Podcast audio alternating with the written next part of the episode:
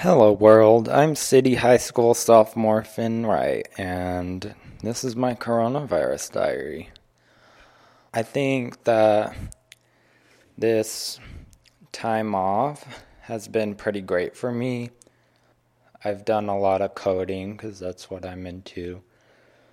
I'm working on a tic tac toe game, so that's gonna be that's gonna be pretty fun, I think. I actually have been pretty good at my hygiene. I've been like taking a shower every day and like brushing my teeth despite like not really needing to.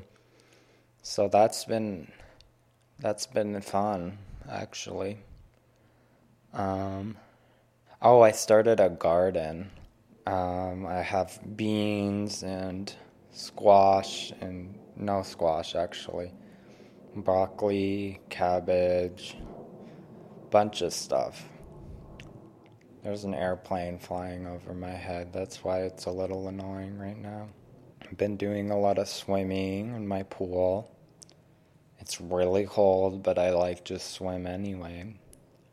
I've been playing chess, sometimes with my sisters. I'm really bad at chess. I lose every time. Um, we got a new dog, so that's pretty cool. His name is Archie. He's a white mutt. He's very sweet. We love him very much. Um, yeah. I miss my friends, obviously. Like, everybody says that, but I really do, like, miss hanging out with them and, like, going to restaurants Restaurants is a big one. I miss shopping.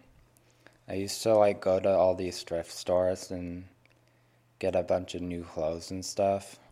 But now I can't even do that anymore because none of the thrift stores are open or my parents won't really let me go and I kind of like understand that cuz like minimize your trips out of the house and you minimized your contact with the coronavirus. Um, I learned how to make bread, sourdough bread. My dad has been making bread for like a couple years. He can't eat it anymore because he's on like some keto thing.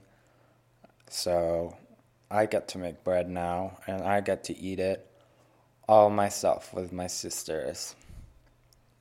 I eventually want to like make enough food and like grow enough food in the garden so that I can just like give it away to people who need food cuz that'd be pretty great cuz I think a lot of people might need some food right now.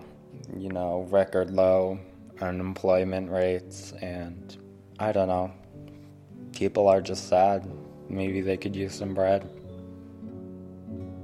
So goodbye.